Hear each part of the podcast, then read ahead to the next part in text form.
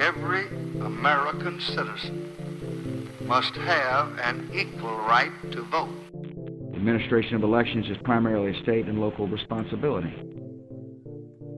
Whether you voted for the very first time or waited in line for a very long time, by the way, we have to fix that.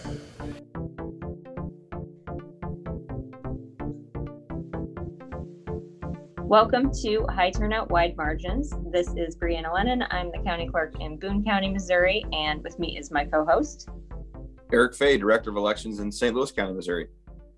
And today we're really excited to talk to Sean Greene. He lives in Italy and is a consultant for elections, especially for uh, voters that are living overseas. So we're going to be talking about challenges that voters overseas face, what local election authorities can do to better serve that constituency. So thank you so much for coming on the show today.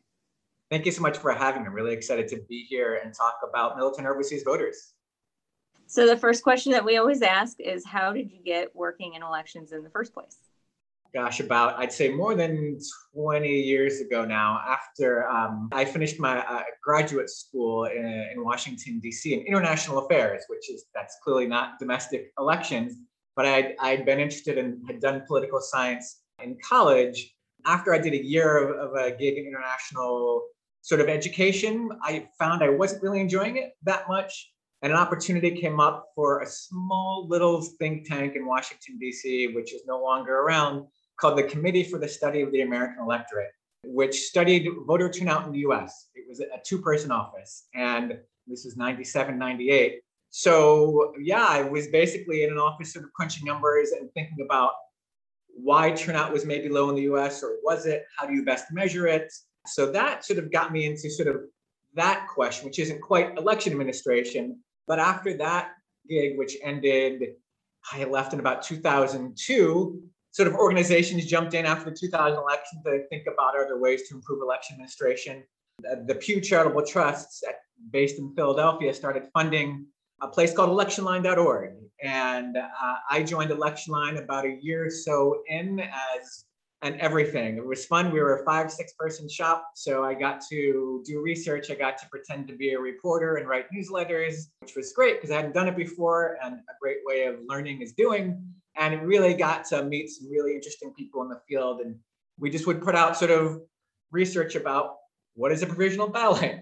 What are states doing about provisional ballots? Things like that. So after that, I got sort of sucked into the world of Pew Charitable Trusts Pew brought Electionline uh, in house, as they say, and then actually started their own elections team to actually think about advocating and getting involved in some election administration issues more seriously. So I joined that team in 2007 and 2008 and just was hooked on election administration. Was there until 2016 when I went to the Election Assistance Commission and was there for about two years directing research. And here I am now in Italy after my wife got a job here. So I figured this is a um, great opportunity. And I've continued doing some consulting, all election related. So I, election administration, I, gosh, I've now been 20 plus years of something peripherally or more directly involved. And I love it. It never gets old. It's always changing, as you know very well. So it's just a continuing process. And and since I got to Italy, I got to work for the Federal Voting Assistance Program to help militant overseas voters as well with all of the work that you did before you moved to Italy, was there anything that surprised you that you thought that you knew that local election authorities were doing because the law said that they were supposed to, and now you're seeing that that might not necessarily be the case? I think one of the things I've discovered, especially since a lot of the work I was doing at Pew was sort of more of the macro level, so high level. Well, I knew a, lot about the weeds. I wasn't in the weeds, and I certainly wasn't running elections. But after doing the work with FVAP, where I was actually uh, working with voters more one on one and getting more direct voter experience, I think one thing that I learned was one of the challenges I heard from overseas voters is they they reach out to the local election office, just wouldn't hear back, right? And they wouldn't hear back for a day, for a week, sometimes never. That was definitely not always the case. It really just varies. And of course, local election officials running up to an election in any size office, but smaller offices are, are, are pushed to capacity, right? So you can sort of see how it happens. I just never really felt it that directly when I was dealing with with overseas voters here who would come to me and say, you know, I've reached out to my election office and I just haven't heard back. I mean, really, the best advice we would give, I, I would give them is, you know, keep trying, keep trying. So I was just more surprised sometimes to hear that in some places things weren't as responsive and that frustration you could hear from the voters. I think in most cases those those voters were satisfied at some point, but just that showing that you know customer service of course is important and that can be hard to deliver when you're under resourced, understaffed, or if you're a place that doesn't have a lot of experience with military overseas voters, just don't have many of those voters, right? That can be challenging too. There are many places that have zero military overseas voters, and there are some that have one or two, and that could be new. Or the places that have a lot, it can just be clearly a question of volume. Uh, hard to get back to those people. So just hearing that more directly from from the voter side, that was that was new to me. It's sort of it's different from doing the macro level of policy and then actually talking to voters sort of one on one and hearing their experiences. I remember relatively early in my time as director, a voter from uh, overseas, I think on, on a Pacific island, I want to say maybe Fiji or something like that, got a message to us through a relative that said they were trying to reach out and they couldn't get a hold of us. Well, come to find out that our spam blocker on our, our email was blocking like overseas email addresses. You know, she she had tried to call but couldn't get through to anybody. And so I, then I found out like I couldn't use my phone in the office to call Fiji, like it was against our policy or whatever. So I waited till some kind of crazy hour in the morning and I called her on my cell phone and we worked it all out and got her what she needed. But it's not always intuitive or easy for a local election administrator to reach back out to somebody who is in a, a relatively remote place. So your example just now kind of jogged my memory and thought, oh yeah, it's it's not always it's not always easy. No, in fact, Eric, yeah, I, I actually heard similar stories from uh, several people here where it did turn out that either their emails were being blocked or sometimes there are some websites that won't let you access voter information from overseas for reasons of security and cybersecurity. And people will then have to get sort of a VPN and they figure that that can just be it's those extra levels of you know paying for a VPN or doing this just to get access to information because of cybersecurity and other challenges that come when web addresses are pinged from overseas, right? And I think different jurisdictions, different states have sort of different approaches and different levels of comfort about that. So, yeah, you always sort of hear of, of voters and election officials of finding creative workarounds because they're trying to figure out a way to assist these voters. But if you can't get in touch with them or you have to get really creative, they'll do it. It just makes it, those little things can add up especially leading up to an election day when there's a lot going on for election officials.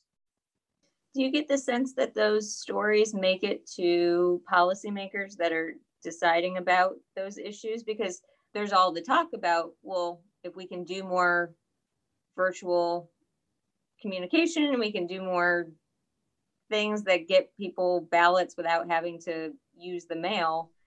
But is that do you think these stories are making it to those policymakers too that it's not just a cure all to say, well, it's okay if we just do email, then everything's solved. It's clearly not. You know, so I worked for FVAP and Department of Defense. I no longer work for them, uh, and I, I don't speak for them, but I know that you know FVAP every couple of years puts out a congressional report, and they they do try to float these issues for now. This is for Congress, right? This is for the U.S. Congress. When it comes to sort of local level folks who are thinking about state level policies or local folks thinking about how they administer their websites, right?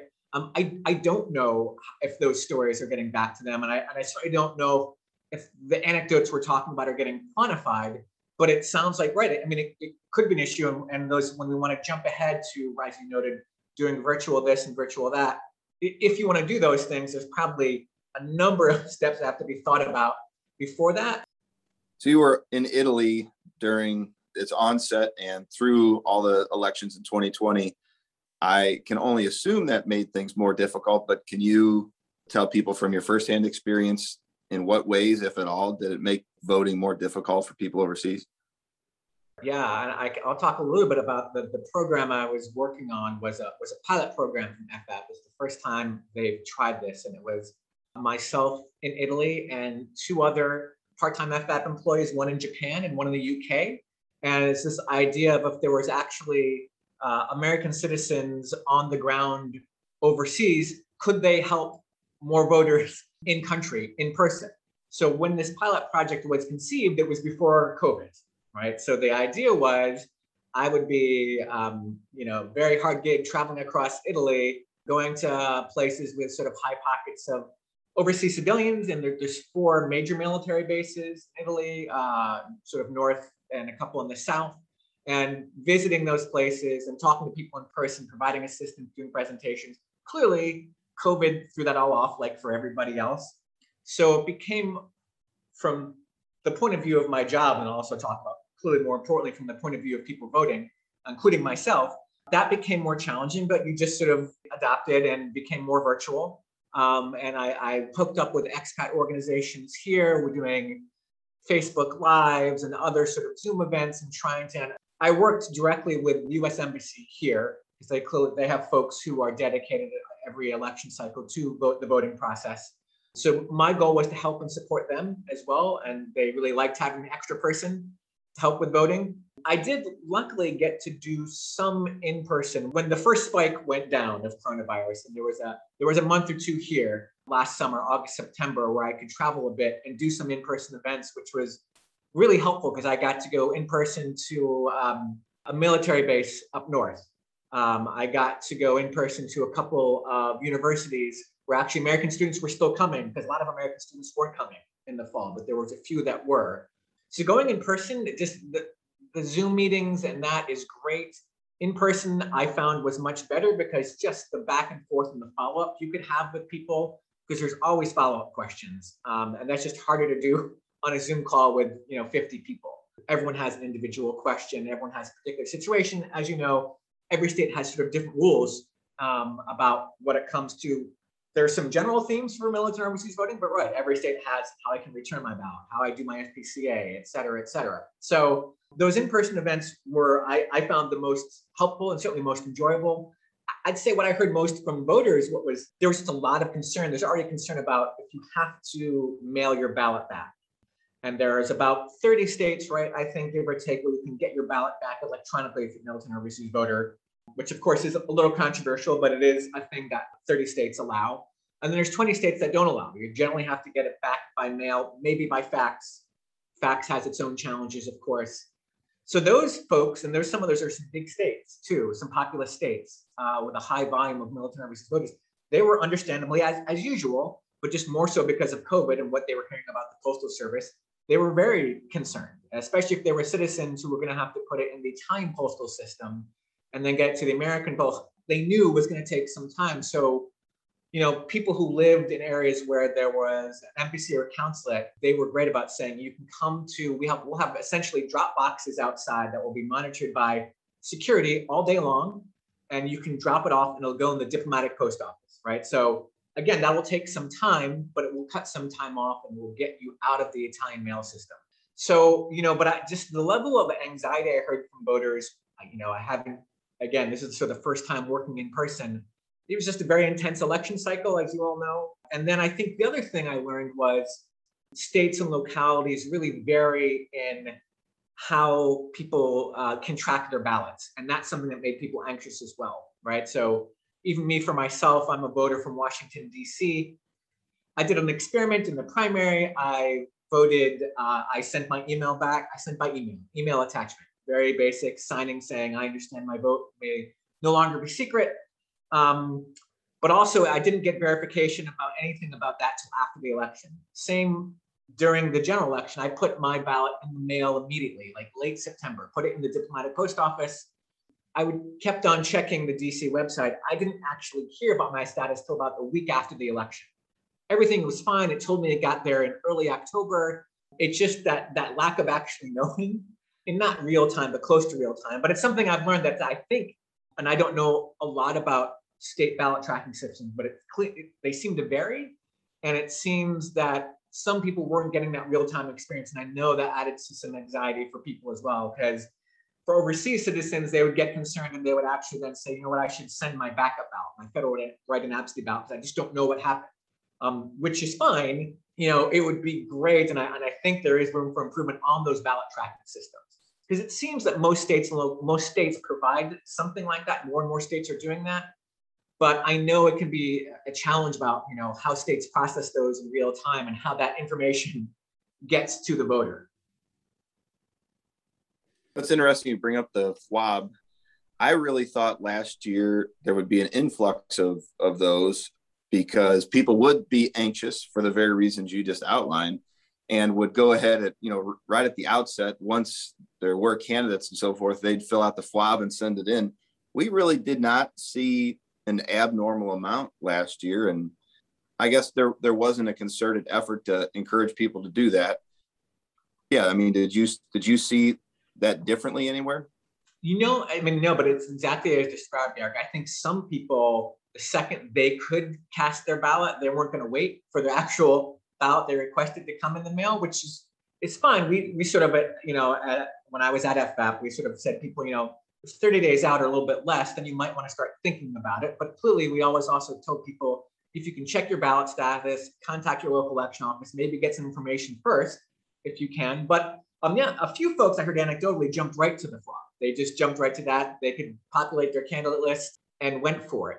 But I mean, and so part of it I think is an education issue. There are certainly overseas citizens I met who uh, totally understandably no idea what a FWAB is, right? That is that is not something that, unless there are folks who've lived overseas for years, but even some of them, right? So it's like all our voters. You have frequent voters, infrequent voters, people with different levels of knowledge. So there's a little bit of explaining about that, right? Saying, nope, it's not voting twice. It's actually a backup. And only one will be counted. That's law. That's that's procedures that local election officials follow. It is just a backup. So I think I don't know if some people maybe just they sort of took that leap of faith, didn't know about the FWAB, that's interesting. I haven't looked. I know. I know the election administration voting survey just came out for 2020, and I haven't looked at it yet. But I, I, I that's interesting that the FWABs didn't uh, tick up because yes, like you, I mean, the anxiety levels, at least anecdotally from what I heard, were were high. But interesting, it didn't totally play out an increase in sort of a, a big spike in FWABs. I know during the pandemic, there may have been a, a more robust mail process and uh, ballot return process for members of the military because they're, they're at a base, they're they're in some installation somewhere. It's just there, there are these voting assistance officers and so forth. So it's just a little more organized. But if you're just a overseas civilian kind of out there doing your thing, in many cases last year in 2020, it was more difficult. And at least that's what I've heard. And I was wondering if that was your experience as well. I, it was, it was. Again, you know, in Italy, there's the embassy and then three consulates. But of course, Italy is a big country, so not everyone lives near Rome or Florence or Naples or Milan. And those folks all did great work. And there were actually even ways, you know, we heard of people that lived an hour or two outside of those places where they could go. They would bring their ballots in person, but not everyone can do that. Not everyone can afford to do that. Not Everyone has the time to do that it's similar in those challenges for for folks for domestic voters as well just more extreme. I, right what we would tell people if they're living and there, there are a lot of expats who've been here for a while they might live sort of almost in our equivalent of the middle of nowhere right? They've lived here a long time they live they like living in a small town it's sort of close to, to hardly anything there aren't many americans there right? So they're in a place where what we would do is encourage those people to request their ballots as soon as possible to get their, their federal postcard application request, make sure they're registered. You know, we weren't telling people to do this over the summer, right? Make sure they've done that. Um, and the second they get, you know, we would we would recommend people, you know, get their ballots sent to them electronically, right? So you could cut out that time, which now every state offers that possibility. And then, you know, the second you get it back, if you have to put it back in the mail, if that's your option, just to, you know, and in this case, it was around September 19th, September 20th, I think that the first sort of military overseas ballots were going out to people. That's around when I got mine from DC, the 45 days out. You encourage people to turn that around as soon as possible, especially if you're going to put it in the local mail system. So first of all, you're going to have to pay for that, right? As opposed to on, on a military base, you've got the military postal agency. You're putting it into an American mail system on a base. Uh, you're not doing that at all if you're an overseas civilian. So I think for those folks, and we always tell folks toward the end, know, there's no recommendations about delivery services like DHL and Federal Express, but we always let people know that that's an option, right? You can use uh, express delivery services. The challenge here, of course, is that costs money too, right? You know, I know some of those big ones, they actually had some discounts for voting in certain countries. Still going to cost you here maybe 25, 30 euro. Um, that's, you know, that's something to, to send your ballot back. You know, the pluses are it has tracking systems. You know, the challenge can be in some states it's not going to have a postmark on it necessarily, right? So there's pluses and minuses. Again, we didn't make recommendations. You always wanted to. We know some people did that, and we, we know some people just thought, you know what, I'm just going to throw FedEx or DHL. But again, for people who live in sort of remote areas, that even that's that's an effort. But you know, as I'm sure you all heard, to voters' credit, there were people who were super motivated to vote, right? So they were like, you know what, whatever this takes, I'm, I'm going to do it. Which of course is always super impressive and encouraging to hear. Just knowing that um, you wish it could be a little easier, but the reality still isn't, isn't quite there yet.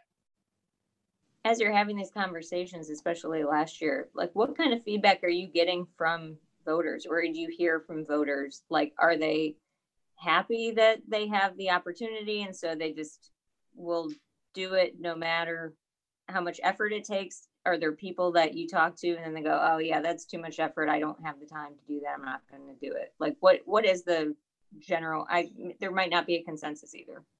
Anecdotally, I heard more of the former people were going to make the effort. But of course, those are people who are often actively were actively reaching out to me, right? So you already have someone. If they're actively reaching out to someone for assistance, I think you're already at a point where they're at least willing to take that step.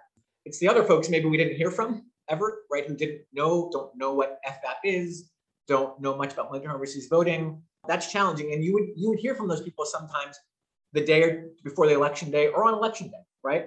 And again, coming to a place where you, you get people like, so what do I do to need to vote? Right. And and trying to be like, in some cases, there are places where, you know, from overseas, you can register to vote and cast a ballot on election day. Not, not many, but it's still possible. Of course, in a lot of places, it's it's not right. Um, and that was always sort of a uh, a sad message to deliver. We always sort of said, you know, always reach out to your local election office. Uh, I always want, you know, that's the direction we're always going to point people to get the most accurate, up to date information. But there were some folks where I think it was challenging and frustrating. I think the other thing I heard was, which you know opens up a whole can of worms, but just from what I heard, is that the people who could not send their ballots back electronically would always ask, "Why can't I send my ballot back?" Uh, you know, and again, FVAP took no position uh, on that, just made sure people knew here's where you could do it, here's how you can do it, because even how you can do it varies by state. In many states, it's attaching an email. Some states have remote ballot systems. Clearly, there's people who have a lot of questions about uh, sending a ballot electronically. But I certainly heard from voters overseas who said, I wish I could do this electronically like my friend did who's in this other state because they just want to do something to send it back. Um, they may be thinking less about the security issues and more about this will just make me feel better about I can get my ballot back. Knowing that is a, a whole set of issues that's been discussed for decades and the DoD has studied, et cetera. But clearly, voter expectations for some are, are in a certain place. And we know, having both, I know talking to election officials, they, they deal with that directly, right? Those expectations that they hear from people but can't necessarily meet for a variety of reasons, some of which may, very, may be very good, but it doesn't change the fact that some folks still have those expectations and those are voters you still have to deal with. We haven't really talked much about actual voter registration, and that is also an issue for overseas voters. And I know something we deal with a lot in, in Missouri. Missouri, like a number of states, has a state law that prohibits people who have never resided in the state from registering and voting. So, you know, what we run into sometimes, I was just on the phone the other day with with a guy who lives overseas and he has now an adult child that has come of age but has never resided in the United States. And so while he's registered to vote, um, his, his child could. And I'm I'm wondering how often you run into those situations and are there just as many questions about voter registration as there are ballot delivery and return? Yes, especially in the sense of residency, voting residency. Where, where should I be registering? Especially uh, often for military folks, right, who who will move a lot around the world. It's trying to figure out where's your where's your voting residence? Where should you be actually registering to vote? And you're right. Yeah, I'd say that uh, last I remember looking because FVAP does have the info on their website about how many states in your case are like like Missouri. It's I think it's about a dozen where if you've not resided ever in that state, you cannot, you, you you're not eligible to, to cast a ballot. Other states do allow it. I did hear it a few times. I not not a lot, but I, I definitely heard folks who've sort of accepted the fact if they've been here for years and they live in one of those states. You know, some of those folks reach out every every couple of years to their election official or to policymakers, right? It's a policy decision. It's it's generally state law, which election officials just have to follow whatever the state law is. And it is, it is a policy choice. So you do hear that a few times, but it's really the residency question I got a lot to for the registration process, especially folks new to if they it's their first experience overseas, or if, if it's someone who's moved three or four times, or if it's someone who maybe was born in the state but they left when they were five, right? What's my residency? Does it matter that we don't have a house there anymore, right? All those questions, that real nitty gritty, I would say that's what we got asked. That's what I got asked the most and luckily, most, you know, in the in the FVAP voting assistance guide, which is based on state laws, there are generally good answers to those questions. Unless it gets really super complicated, we might tell someone to consult a lawyer because it will get beyond. But usually there's a good answer to that question. But for some folks, it's really interesting. If they're dual citizens, right? They've mostly lived in Italy, for example, but lived in the States for a couple of years and they were citizens and they voted there. Right? It's an interesting, you get these, these questions of residency and you get states like like you said like missouri where that's that's not going to be an option but even in states where it is it's trying to figure out all right which state am i residing in but luckily i mean to FVAP FVAP's credit there's a lot of good information about that because they know that's one of the most frequently asked questions is which to me of course is directly tied to registration you have to know where where you to both register and get your ballot you know a local election official needs to know you exist and what address to tie you to right to get you the right ballot I really think it would be fun sometime to compile. This would have been like a great article, maybe for Electionline. Compile a list of of the, of the craziest places that former residents in the United States are still registered. Like we have we have one guy. He lives overseas. I forget what country he's in, but because the last place he was registered here in the United States was in our county, his former house is under the airport runway now. And so um, I, I know there are examples all like that all over the all over the country. Well, oh, talking about this made me think of that, and uh, we've we've had a few of those situations over the years. That's great. No, I, I love that because in fact, there's a story what every couple years about crazy polling places and where the craziest polling places are. I sort of see that as an equivalent because you're exactly right. I mean, we tell people the house no longer has to physically exist. It can be. I hadn't heard that under a runway. That's that's impressive. But I imagine we could find some other really interesting stories of where former residences uh, are. It would be a lot of fun, actually. I feel like that's tricky because, like, as we've been doing regular voter list maintenance, and people get really mad because they say that the person doesn't live there anymore. And we're mm. like, well, they did at one point, and then they start questioning why they're allowed to vote. And then we have to explain to domestic voters why it's okay that people that are overseas that don't live in their house can still be registered to vote at their house that's really interesting. I, I, mean, I never thought about that end of it, right? Where you're, of course, you're doing mailings, you know, checking on registration status, and it might be people who are no longer physically there, but it is still counted as a residence. Yeah, and I could see that being at the least confusing for people. Uh, then you could see a variety of reactions from people. So it's interesting. You get calls about that. You get people are, are coming back in touch with you saying, "What's going on?" Yeah, well, and people think that you know we've made this egregious mistake or that somebody's trying to be fraudulent and mm-hmm. say that all these people live there because i think most of the time they're just seeing it tends to happen when we're doing mailings and that's the time when sure. someone oh list maintenance is happening or something like that so they're expecting some kind of election mail and then they get it for somebody else. That could be a little bit confusing like what uh, but we live here right? What's what's going on? Interesting. If you have like little concrete pieces of, advice for local election administrators. I would say yeah again it's and i, and I know it's a challenging question of, of resources but I, I, know from my experience dealing with voters here when they reach out to election officials and don't hear back or don't hear back for a while i know that's frustrating I, I don't know if there's a way to, you know, if, if it's a resource issue, it's going to be hard to get back to those people. Or as you noted, Eric, it may be beyond a resource issue, maybe other questions of, of either some technology constraints about getting back in touch. But I, I do know if there's if there's ways, and I, I know some websites are great about providing a lot of information um, about military overseas voters, and that's clearly driven by folks who a lot of who have a lot of that population in their counties, right? So um, I think that's great because I think the first place people go is online. But I think making contact information available easily, I, I certainly know from experience of trying to help people find contact info for local election officials. FVAP provides all that as well, but I know sometimes people go directly to this is my county, I'm going to go here. Finding that contact info can be hard And it can also be hard. It's like, is this for military overseas voters? And again, most places won't have a separate military overseas email address, but some do if they're if they're big enough. But just making it clear to people is like, if you have a question about military overseas voting, here's a phone number you can call and or email you can reach out to. I know that's and, and easy to find on the website because I, I know in some cases that was that was hard and it was more basically we had that information because FVAP had spoken with people right? Having information instantly available, which where most people look initially, which is online, would be great. If the harder, right? I mean, trying to get back to people in a timely manner, easy for me to say. You know, I'm not the one on the other end, so I just it's just managing that as, as best as possible, knowing that um, that involves time, money, and resources that that local folks may not have. All right, that was another episode of High Turnout Wide Margins. Big thanks to Sean Greene for being our guest, talking about firsthand account of voting overseas. We hope you enjoyed it. We hope you listen next time to High Turnout Wide Margins.